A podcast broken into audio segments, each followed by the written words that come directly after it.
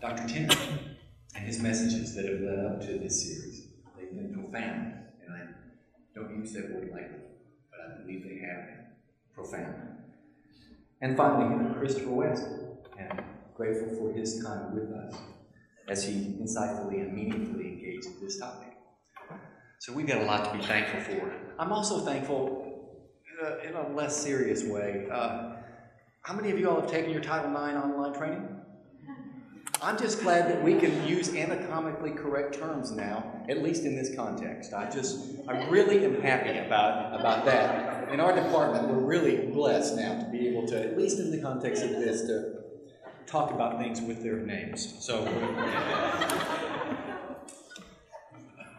as a result of these chapel experiences, I have really enjoyed, been actually gratified by the opportunity to consider with uh, students as well as with colleagues what holy embodiment means. And Reg and Michelle and I are honored to be a part of that, encouraging our community not to stop, as Jessica said, to continue thinking about this because it's extremely practical.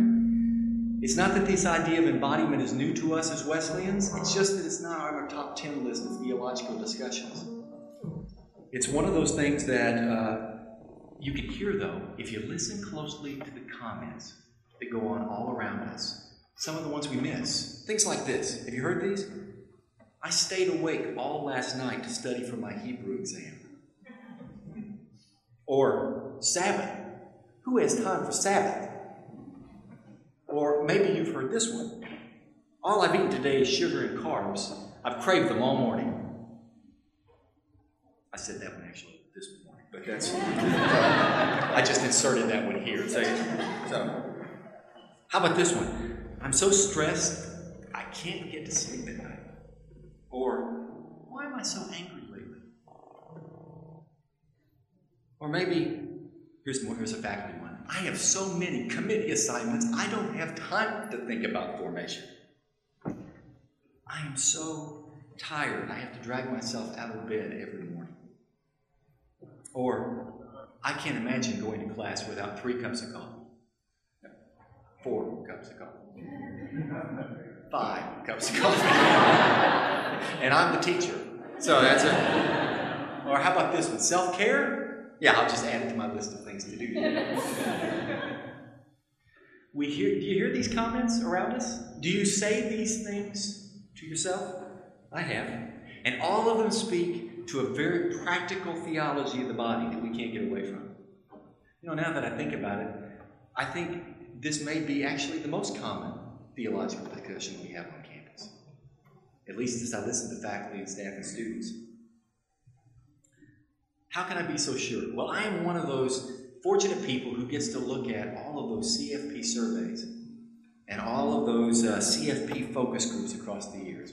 And when I say fortunate, I am I really mean it. I am not being sarcastic because I'm a counselor and I'm a researcher and I love data.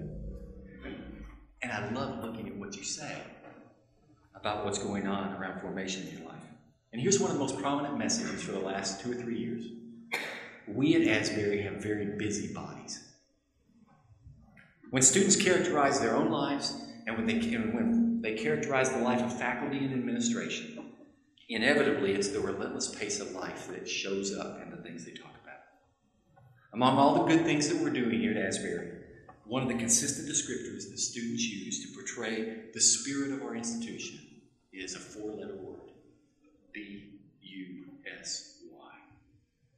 Busy. Faculty say much the same thing. Theologically speaking, I'd like to suggest to you that busyness tends to make us into functional dualists. We're too smart to, to give any assent to Gnostic sorts of processes. The body is bad, the spirit is good. We don't do those kind of things either, but but the reality is, is that in the busyness, in the rush of life, it's so easy to sacrifice our body for functional purposes.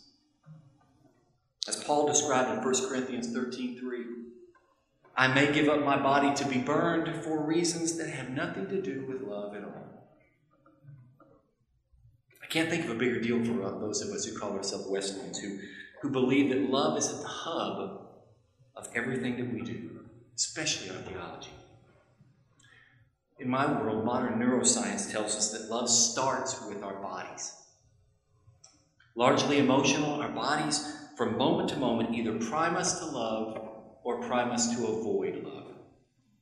Yes, will and also things like reason play a significant part, but it all appears to start physically. Love builds from the body up, and sanctification that's not embodied is really not sanctification at all. So, what does that mean practically?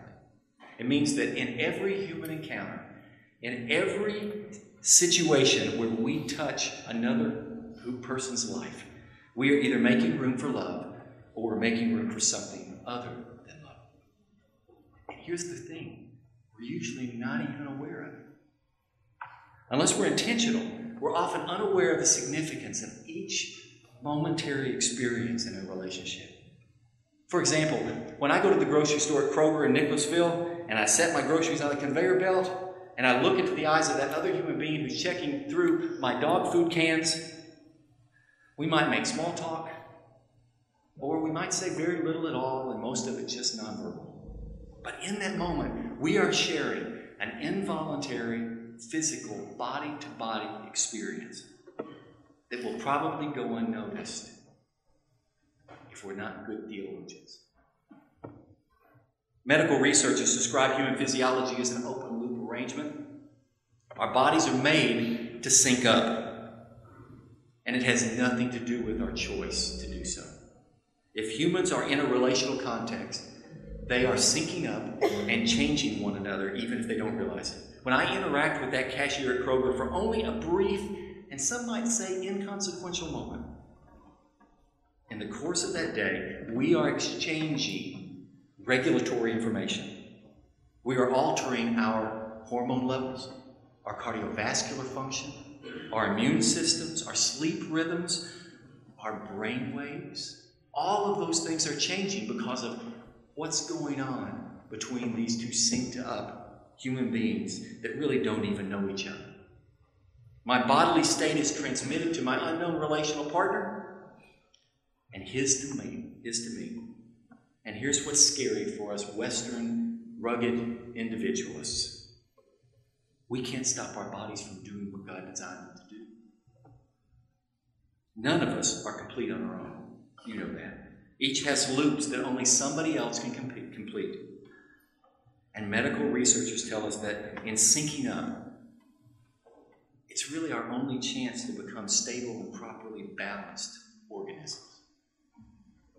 Kind of sounds like Christian theology, doesn't it? And in that mysterious moment, in every single relational engagement, our syncing up bears an amazing likeness to the indwelling Son, and Holy Spirit our bodies in this creaturely life together dance, images our triune God. It's only an icon, as Christopher West reminded us on Tuesday. It's not the same as the, that perichoretic dance that goes on between the three divine persons, but it is an enfleshed image of loving communion in human form. So, is it any wonder why love is such a big deal to God? More than simply a romantic sentiment or a worthy ideal, embodied, holy love is fundamental and practical to life together. To put it in very basic terms, if we're not embodying holy love from moment to moment, we're embodying something else, like busyness. If we're not transmitting to our relational partner the conditions for love, then we're transmitting, we're probably transmitting something that just makes love harder. It's not that there's anything wrong with being busy, folks. It's not. That's not the issue. The real question, though, is whether love is what people feel when they're with us in the midst of the busyness. On those days when we intentionally or unintentionally choose productivity or efficiency over love, we probably should carry around a sign that just says, Surgeon General warning, at this moment I may literally be bad for your health. At least in my business, we call it giving proper informed consent. it may explain a lot, wouldn't it? What's the result of paying attention to this physical reality? In each of the relational moments we're in, we are training for a kind of oneness that Jesus prayed for us in John 17.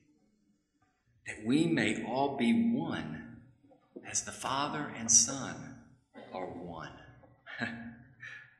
if we are good enough stewards of our bodies, then our bodies seem to be designed to lead us into it naturally.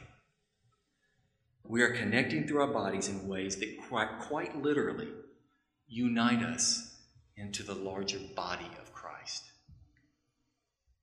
See, this is, I want to be clear about what I'm saying here, and I don't know that I have all the time, but bear with me. See, we are all made for one flesh relating that is much more than sexual. Sometimes we just narrow down one flesh to being sexual in marriage, and it is, it is about being sexual in marriage. But it's bigger, folks. Our bodies are made for this kind of indeed profound and amazing mystery. This one flesh mystery transcends male and female, it transcends single or married, it transcends color or creed. In fact, I hesitate to say this, but you know you're syncing up with the person sitting next to you right now? yeah, you're moving uncomfortably at this moment. I see that. I mean, if you would, turn and look at the people around you. Turn and look at the person next to you, behind you. They're changing your body, they're changing what's going on inside of you. Dennis Kinlaw, who Christopher West liked to quote out of our tradition, makes a provocative term. He says, Human beings can't help but penetrate one another. Yes, and he means to be evocative when he says that. Because we are penetrating one another because that's the way we're designed to be. And it goes beyond just the sexual. We are in communication with one another's with one another that makes love more than a nice gesture. It's essential to our survival. Folks, formation that we talk about here at the seminary, it's not because it's good for you, it's because you're dangerous, and I'm dangerous if we're not. Because we're just out for ourselves when we're busy. See, it's, God, it's God's original design and it's even more relevant in our fallen world. Male or female, single or married, we are all practicing now to be one body. It's not just when we get there to heaven. We are called to be one body now. Imaging Father and Son who make it happen. It's not our effort, it's the Spirit that unites them and unites us in the same process. God never calls us to provide, calls us to something, calls us to be one body without providing what we need to answer that call. It starts with our bodies, folks. It starts with the way we sleep. It starts with the way we eat. It starts with the way we exercise. It starts with the way we engage our bodies so that we're ready to engage one another. Such knowledge is too wonderful. As Psalm 139 affirms, we are indeed fearfully and wonderfully made. Would you pray with me? In this body, Lord, we honor you. Amen. Before we go any further, uh, there's something I need you all to know about me. I've just got to get this off my chest. Um, back in the day, I had a MySpace page. Raise your hand if you had a MySpace page. Holla! Okay, so for those of you that may have missed the whole MySpace period, that was how we got our social media on back in the day when, when we couldn't get on Facebook, because um, some of us were excluded from that. But anyway, um, on my MySpace, I find it interesting that in my About Me section, I had one single line um, from Amazing Grace written on there.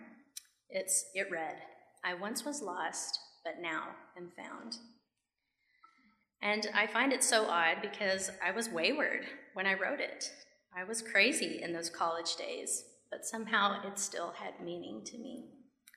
Perhaps it had meaning because I considered myself found, which would have been true. I was indeed a Christian.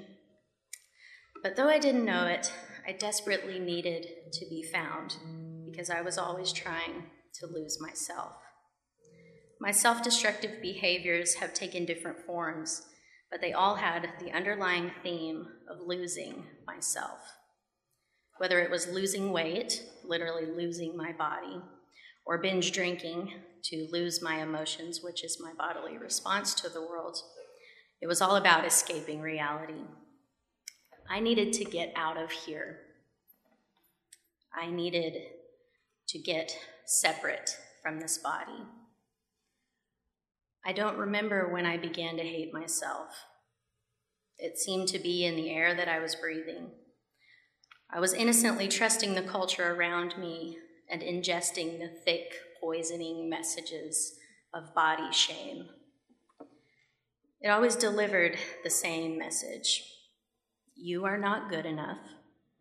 You must be fixed, managed, controlled. You are not thin enough. You must be pretty and pleasing and helpful. It was very clear that I was to fit into this tiny little box and not step out.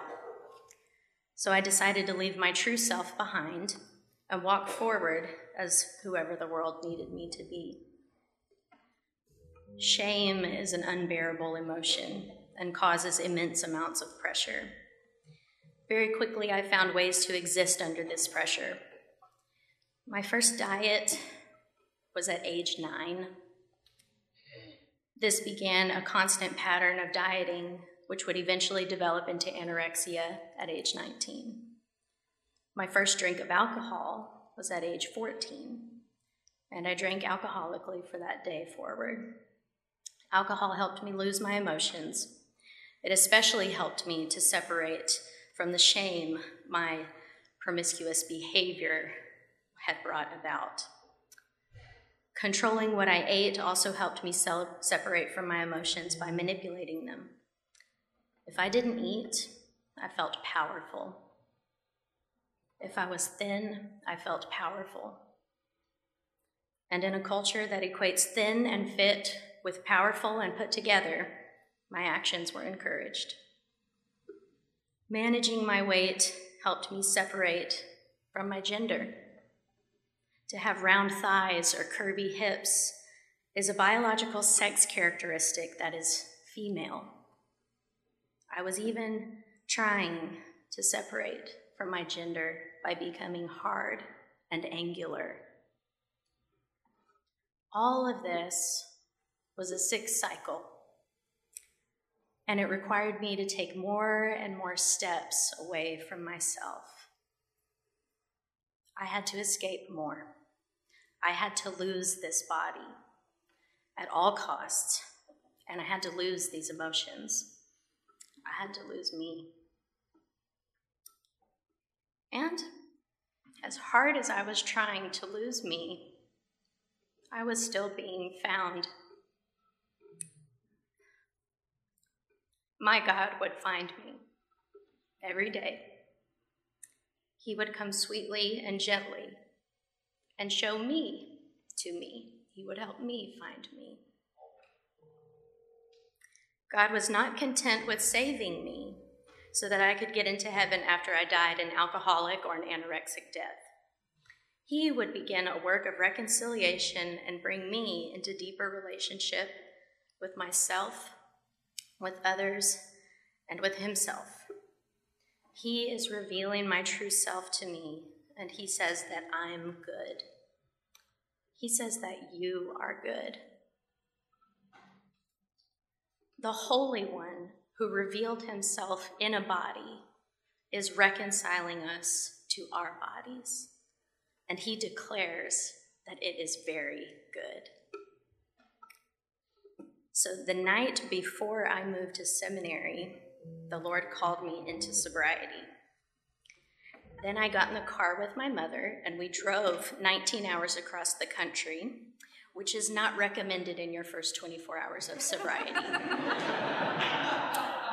but we both survived, and I love my mother very much. Also, in my first year of seminary, I was able to seek help for my eating disorder through outpatient treatment in Lexington. This August, I celebrated five years of sobriety.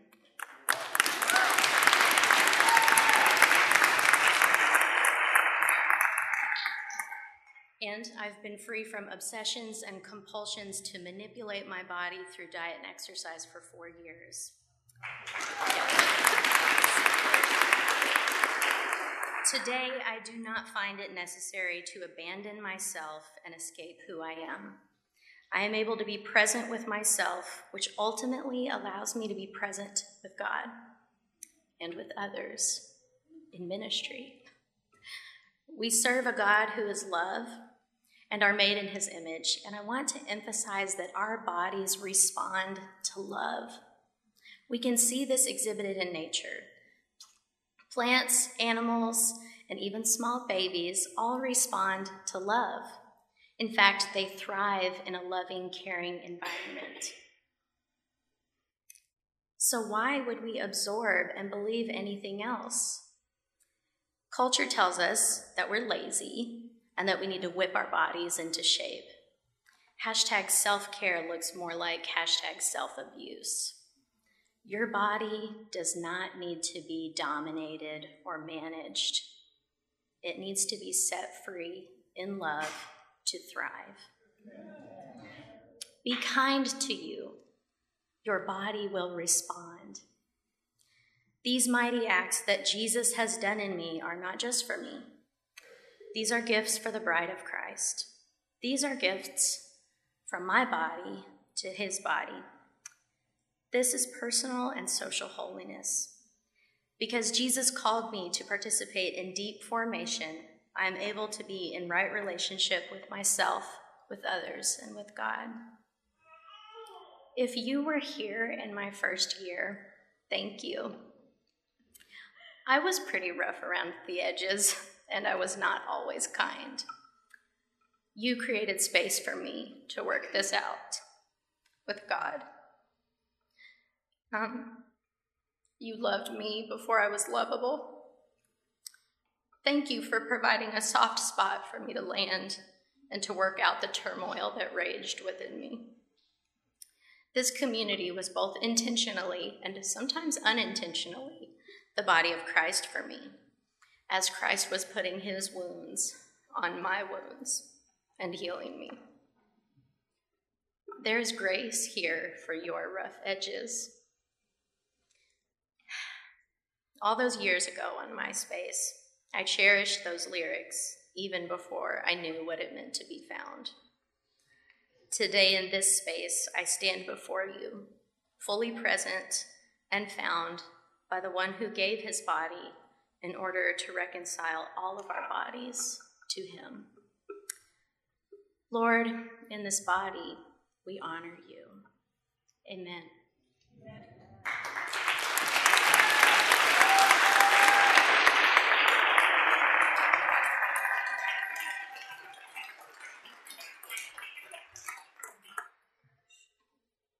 What a wonderful testimony that was.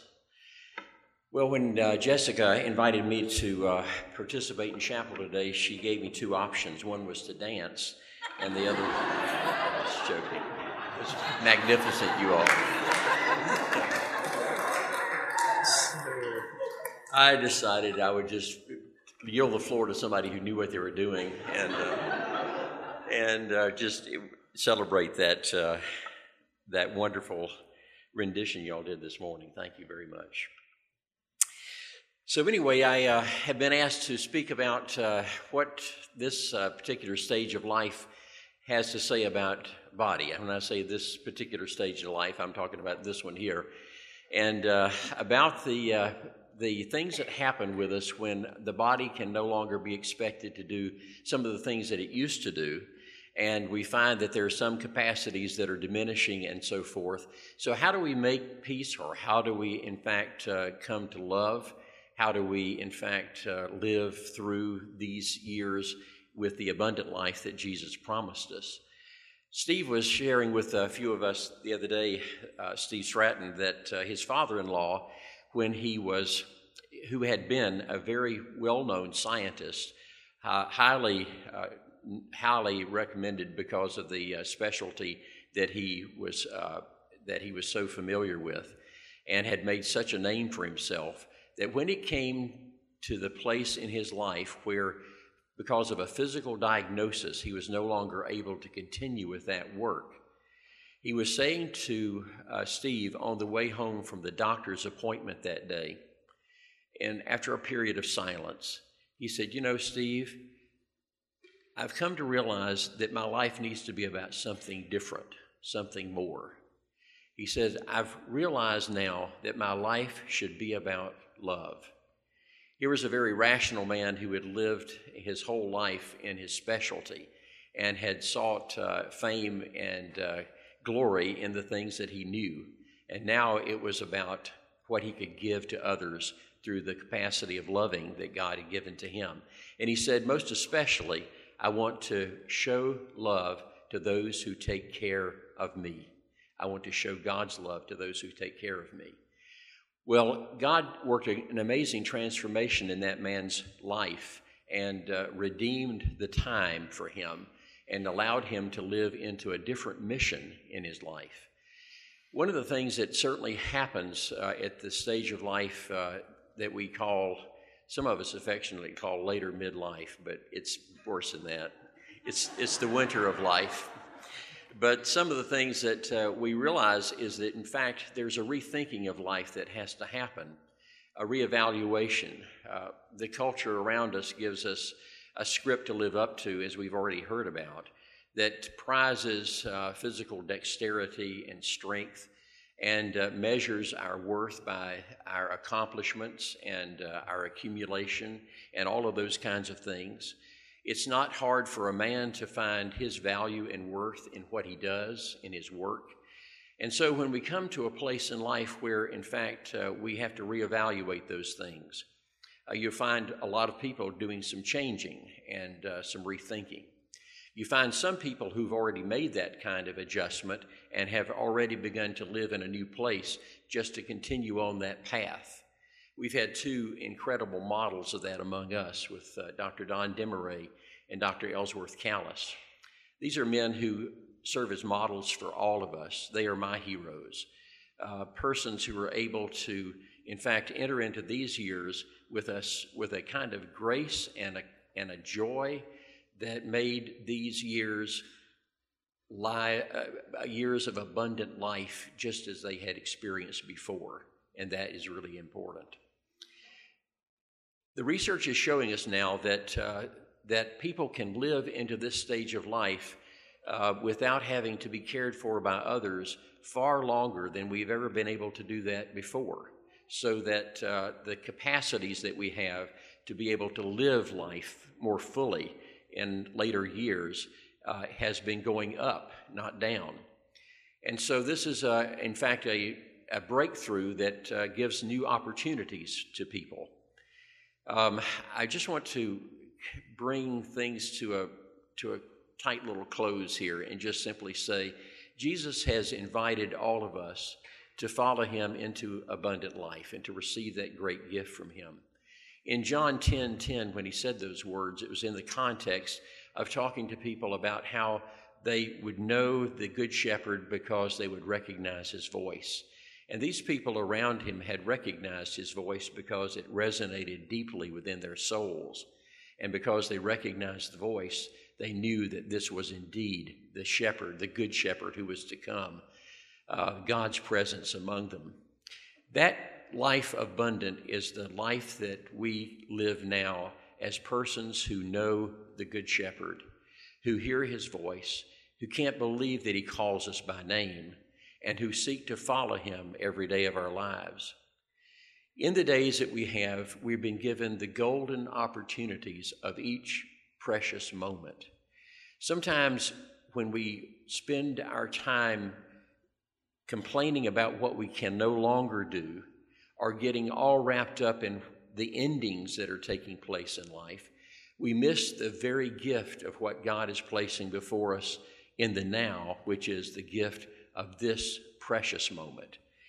One of the great uh, um, sources that uh, feeds my soul is John de in his book, The Sacrament of the Present Moment.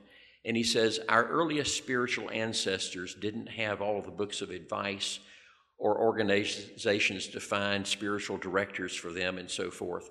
He said, All they knew was that each moment brought its appointed task faithfully to be accomplished. That was all they needed. All their attention was focused on the present minute by minute, like the hand of a clock that marks the minutes of each hour, covering the distance along which it has to travel. Constantly prompted by divine impulsion, they found themselves imperceptibly turned toward the next task that God had ready for them at each hour of the day. You follow that kind of thinking? That each hour, each second has a new moment that is given by God, and we've been given the task for that moment. And so the whole opportunity of living in the present moment and enjoying the goodness of God is the gift that we are given.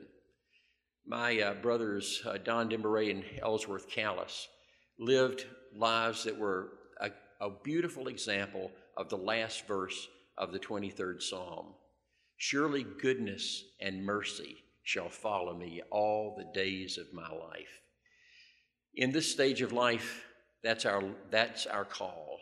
God, that's our gift from God to receive the gifts of goodness and mercy and to live in the full the moments that God has given to us for His glory.